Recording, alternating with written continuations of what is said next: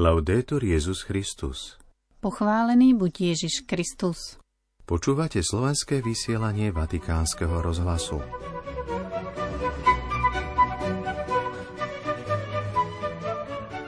V dnešný piatok 3. marca svätý Otec s rímskou kúriou ukončili individuálne duchovné cvičenia. Pápežský kazateľ kardinál Cantalame sa začal vo Vatikáne pôstne kázne. Biskupy severovýchodného Talianska boli na návšteve Slovenska. Slovenská církev si dnes pripomína 50. výročie biskupskej vysviacky troch biskupov Gábriša Pástora a Feranca. A napokon v dnešnom vysielaní venujeme priestor ďalšej časti rozhovoru s lazaristom Pátrom Jaroslavom Jašom. Pokojný večer a príjemné počúvanie vám z väčšného mesta prajú Miroslava Holubíková a Martin Jarábek.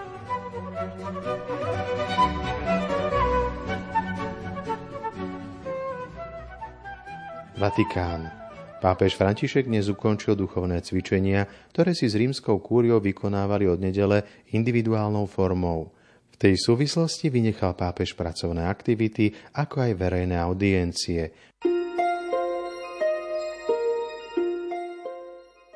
Vo Vatikáne v dnešný piatok opäť začali pôsne kázne pápežského kazateľa kardinála Raniera Cantalamesu z rehole kapucínov.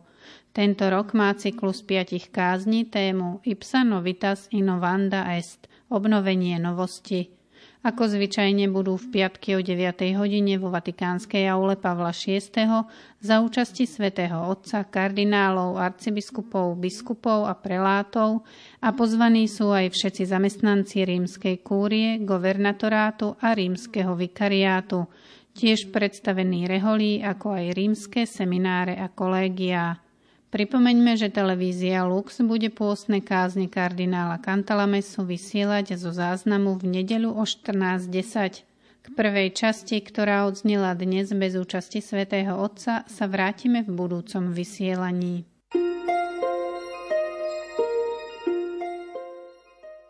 Slovensko.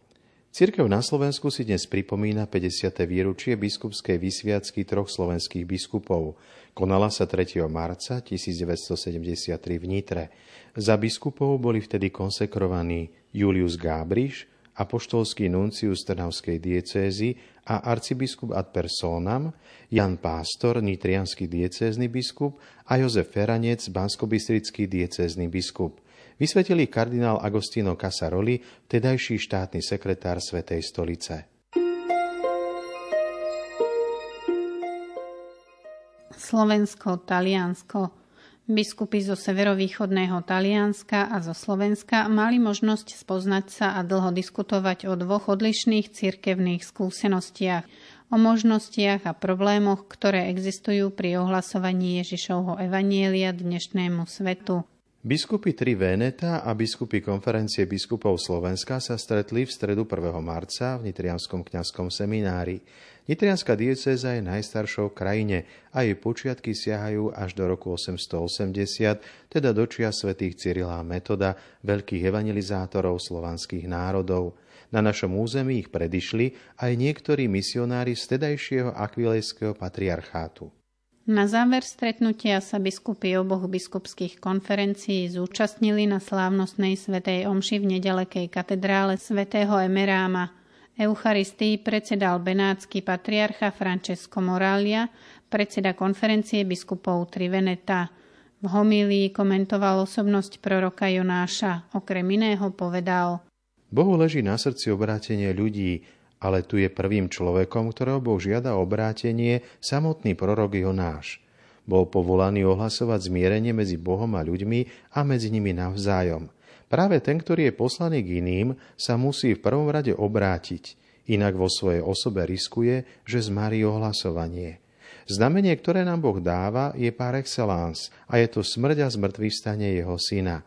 Pšeničné zrno, ktoré odumiera, aby prinieslo ovocie – v stredu biskupy z Triveneta navštívili aj Nitrianskú kalváriu, ktorá sa nachádza na jednom z kopcov, na ktorých bola vybudovaná Nitra. Včera vo štvrtok biskupy odcestovali do Bratislavy, aby navštívili katedrálu a Bratislavský hrad. Zúčastnili sa na slávnostnej svätej Omši v dome svätého Martina pri príležitosti 20. výročia ustanovenia vojenského ordinariátu Slovenskej republiky. Večer mali stretnutie s arcibiskupom Nikolom Girasolim a poštolským nunciom na Slovensku. Dnes sa vrátili do Talianska.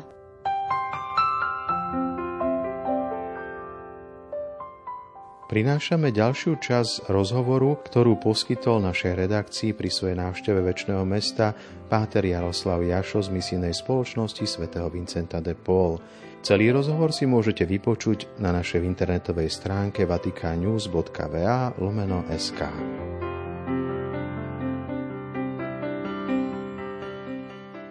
Moja otázka trošku možno pre poslucháčov, keby si mohol priblížiť čo je úloha misionára, že v čom spočíva taká tá základná činnosť, lebo už si aj naznačil, že malo ovocie to, že si tam bol.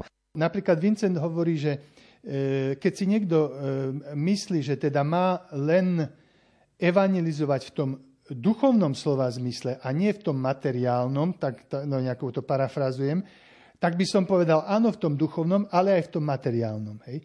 To znamená, že ak teda ten, ten človek, s ktorým ty e, sa stretávaš a chceš mu ohlásiť tú radostnú zväzť a vidíš, že tomu človeku už takto obrazne poviem, že mu škrká v žalúdku, že je hladný, že nemá základné veci pre život, tak samozrejme, že mu budeš ohlasovať radostnú zväzť, ale budeš sa snažiť aj nejakým spôsobom v rámci systémových zmien mu, mu napomôcť. Takže toto vlastne my sme aj, aj robili, aj tam v tom Charkove sme uvideli, že prichádzali tí ľudia, ako boli takí veľmi otvorení pre to Božie slovo, ale videli sme ich neradostnú situáciu, takže sme organizovali to sociálne centrum aj konkrétnu pomoc tým biedným rodinám.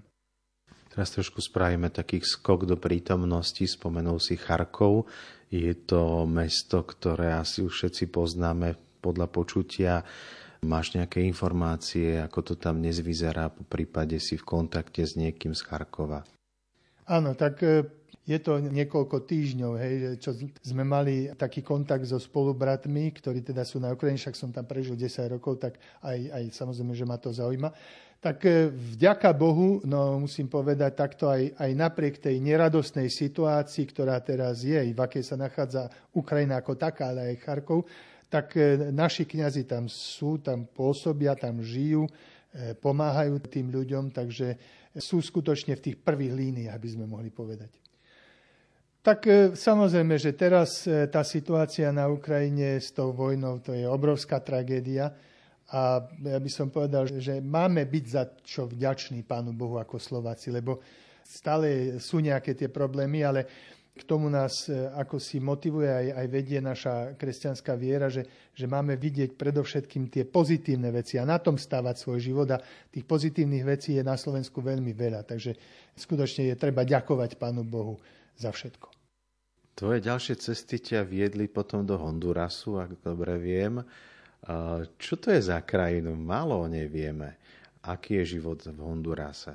Keď som teda tých 10 rokov prežil na tej Ukrajine, mali to byť tie 3 roky, bolo ich 10, vďaka ti, Pane Bože, za tú misijnú skúsenosť, tak to bolo v nejakom takom e, období, už som pôsobil 8 rokov a Vtedy teda vznikla aj taká myšlienka, predtým ešte teda som navštívil Spojené štáty, tam som robil fundraising pre tie naše projekty sociálne na Ukrajine. No tam som akože uvidel ten kontext z našich bratov misionárov, ktorí tam sú na univerzite a vlastne celá tá idea ako práce misijnej, že teda pomôcť tým chudobným, aby teda mohli študovať. Hej. A v rámci teda tých štúdií je aj možnosť tzv. štipendií aj pre misijných kniazov. Takže dostal som takú ponuku. Čiže po tých desiatich rokoch na Ukrajine som potom išiel na také postgraduálne štúdia. Tam som e, teda skončil, vďaka Bohu, veľmi rýchlo, teda za relatívne krátky čas urobiť e, ako tú prácu e, záverečnú. To je taká praktická teológia, hej, ten doktora z teológie.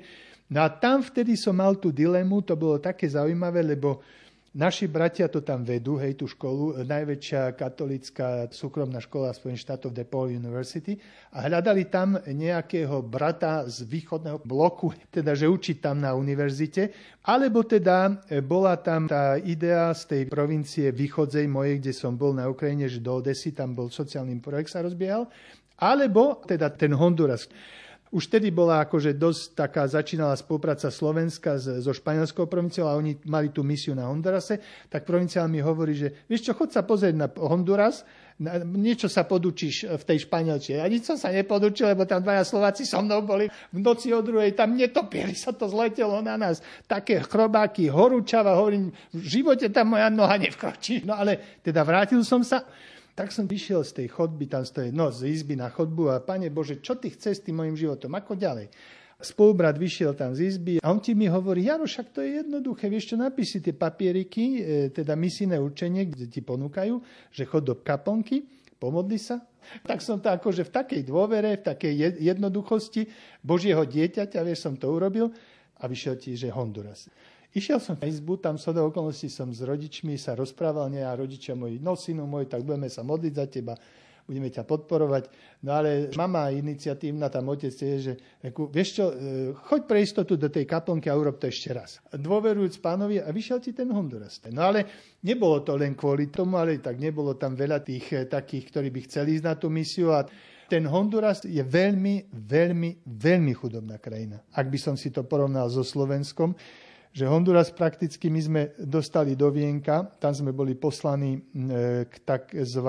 etnickej skupine Garifunčania, to bola taká jedna skupina, ktorá prišla na Honduras pred nejakými 200, teraz 20 rokmi to už je, z jedných z tých ostrovov v Karibskom mori. To boli nejaké východzie ešte potomkovia africkí. Na Garifunčania to je jazyk e, ako čínština vôbec nepodobný do, do španielčiny. Ale všetci sa teda dorozumejú, aj, aj hovorí väčšina teda po španielsky. Takže my sme tam vlastne už potom, aby som to tak skrátil, boli, boli poslaní cez teda toho miestneho oca biskupa, ktorý je našim lazaristom. No a e, prakticky sme začali túto misiu dvaja Slováci, potom sa k nám pripojil e, tretí Slovák. No a to sú takí naši bratia a sestry marginalizovaní, nie to elektriky, ciest, e, veľmi, veľmi ťažká, akože misia nejakých 40 ďalších dedín, tam veľmi ťažko aj sa dostať k ním, vieš, na koni, na loďke, peši.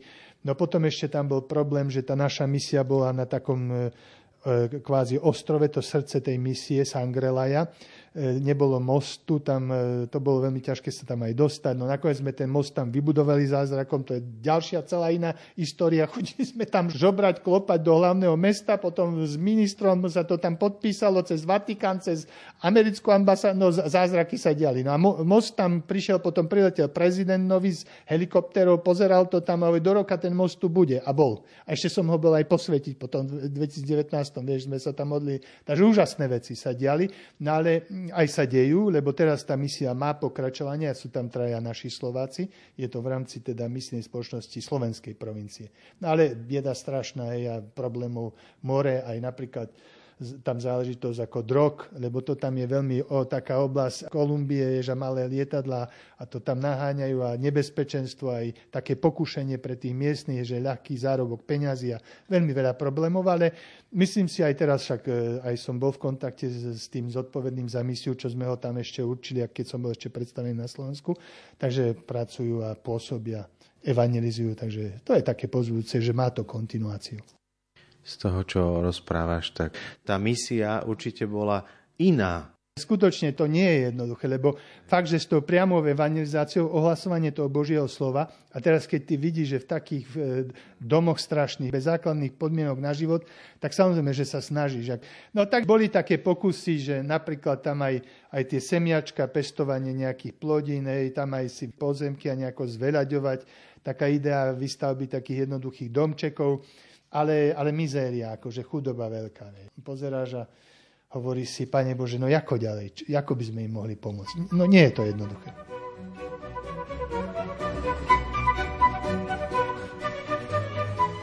Milí poslucháči, po slovách misionára Pátra Jaroslava Jaša z rozhovoru, ktorý pripravil vedúci našej redakcie otec Martin Jarábek, sa už s vami lúčime. Do počutia zajtra. Laudetur Jezus Christus.